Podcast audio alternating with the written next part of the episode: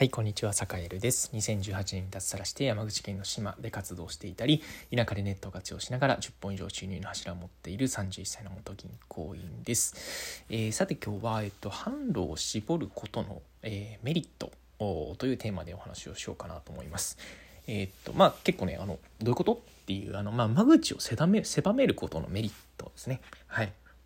でこれねあの自分で商売をするまでは僕ねあんまりピンとこなかったんですよね。はいえっと要は何だろうな広く知らしめた方がいいしいろんな人に知ってもらった方がいいしいろんな人に買ってもらった方がいいよねって思ってたんですよね。はい、で、えっと、今でもまあそうなったらいいなみたいなことって、まあ、ぶっちゃけ思ってなくはないんですよね。ないんですけど結構自分の律していやいやでもそれでもあのしっかりこうあの買ってもらう人とか、えーまあ、やり取りする人っていうのは絞るんだっていう、えー狭めるんだっていう意識をすごくすごく持っています。えっとこれは、えーなんだろうな自分が売っている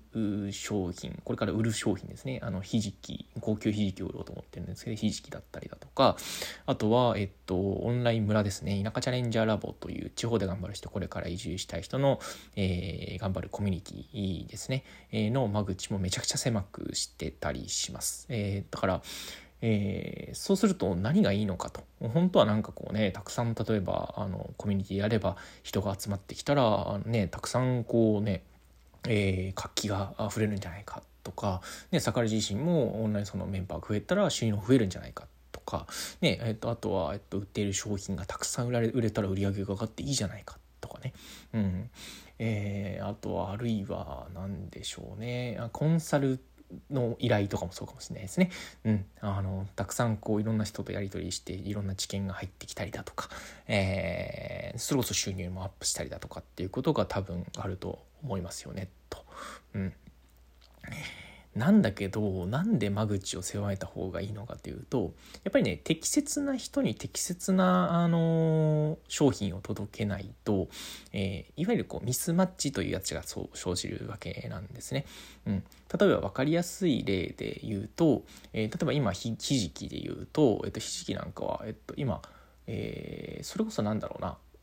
海の目の前で売ると、えーそこで暮らしてる人って普段からひじき食ってるわけじゃないですか。ねえーだからそこの人たちに届ける価格と、えー山で暮らしている人が今まであんまり食べたことないひじきを渡すのとだと売り方って当然違いますよね。うん、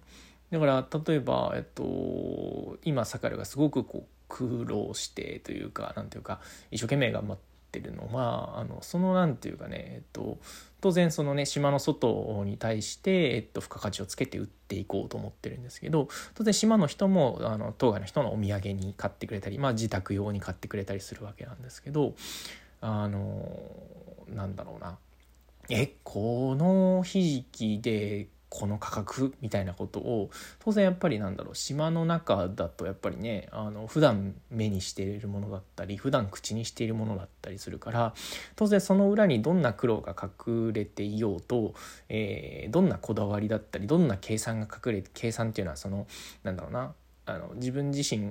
あれなんですよねひじきを売る上でやっぱり必要な所得から逆算してこれぐらいのやっぱりねあの所得を持ってでしかも収穫量も限定して、えーだからこの単価にするんだよみたいなことを考えてるんですけど、まあ、そんなこうことっていうのはやっぱりなんだろう多くの人はほとんど興味がないのでやっぱりその表面上のことでやっぱり判断しがちなんですよね。まあ、そういう状況の中でやっぱりその売り先だったりその情報を届ける人っていうのを限定しないとあのあらぬ方向に誤解をされたりするんですよね。うん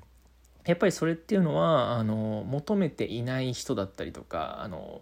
ニーズがないところに、えー変なもの変なものというかどんなにいいものを届けたとしてもニーズがないところに届けてしまうと、えーどうしてもやっぱり価値というのは感じてもらいにくくなる。っていうのがあまず一つありますね。なんで、えっと、絞ること情報発信を絞ることだったりターゲットを絞ることによってより本当に喜んでくれる、えっと、長い付き合いのできるお客さんうん、とあのまあ少数つながることができてやっぱりそういうところからつながっていった濃いつながりが、えー、まあ、連鎖のようにつながっていくとそれはそれですごくこういいつながりになっていくんですよね。うん、でこれが、えっと、それこそ、まあ、あのメリットの大きな一つであって。えー、それこそサカルがやってるオンラインコミュニティ、メガチャレンジャーラボっていうのも、今あんまり大っぴらに募集してないんですよね。募集してないし、えっと、新メンバー募集は、えっと、2、3ヶ月に一遍。去年はね、えー、1ヶ月5人限定で、それこそ、あ、1ヶ月5人限定にしてたんですよね。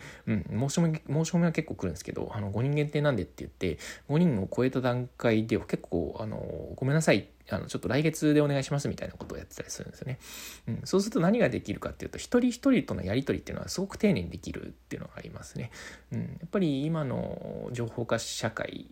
において、やっぱりどんどんどんどんこう、あらゆるこうやり取りが SNS 化しているかというか、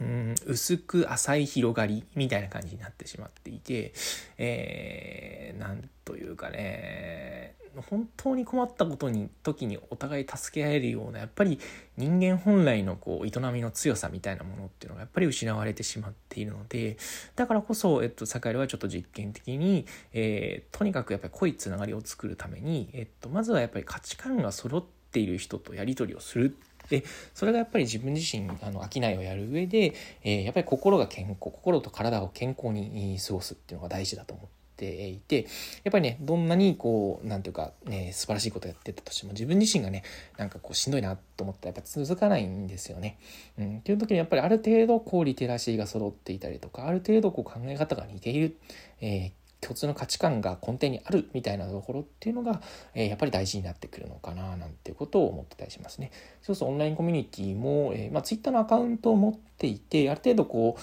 何て言うかねあの自身を、えー、自身のこう情報発信っていうのだったり、えー、まあ、ある程度こう、なんていうか、インターネットで情報を収集したり、発信をするっていう、えー、ていうかね、そういうこう、ことの理解がある人っていう、まあ、そういうのって、ね、こういうラジオを聴いてる人にとってはまあ普通かもしれないですけど、そうじゃない人っていうのも世の中にはたくさんいるんですよね。うん。なんで、えっと、そういうこう、世の中には本当にいろんな価値観を持った人がいてで合う合わないっていうのはそれはね個人の趣味だったり趣向だったり、えー、いろんなこう立場っていうのがあるので、まあ、全ての人に何て言うかねあのまんべんなくサービスを提供していくっていうのは個人事業主の場合は、えー、到底無理な話なので、えー、よりね何て言うか自分自身が、えーと、この人だったりこの人たちを大切にしたいっていう人たちとしっかり向き合うためにだからこそしっかりとこう情報の間口だったり商品販売の間口っていうのは、えー、狭める。うん、狭めるんだけど広める。なんかね、ちょっと逆説的なんだけれども、えー、広げて狭めるよりも狭い間口から広げていくっていうことこそが、えー、これからなんか必要になってくるんじゃないかな、なんていうことをすごくすごく思ってますね。うん、これ結構ね、まあ実験でもあるんですよね。まあ実際どうなるかなっっていうのは、まあ、答え合わせはこの後、まあ、何年か後になるのかもしれないですけど、まあ、今のところねそれこそ少なくとも田舎チャレンジャーラボではやっぱりその1ヶ月5人っていうこう人数制限を設けてやっぱり濃いやり取りができてよかったと思ってますし、えー、まあえー、この後も販売する置きかものひじき、えー、高級ひじきどうなるのかなっていうのは、まあ、自分自身でもちょっとね、試行錯誤しながら、えー、楽しみに考えていますということで、えー、今日も良い一日をお過ごしください。それでは。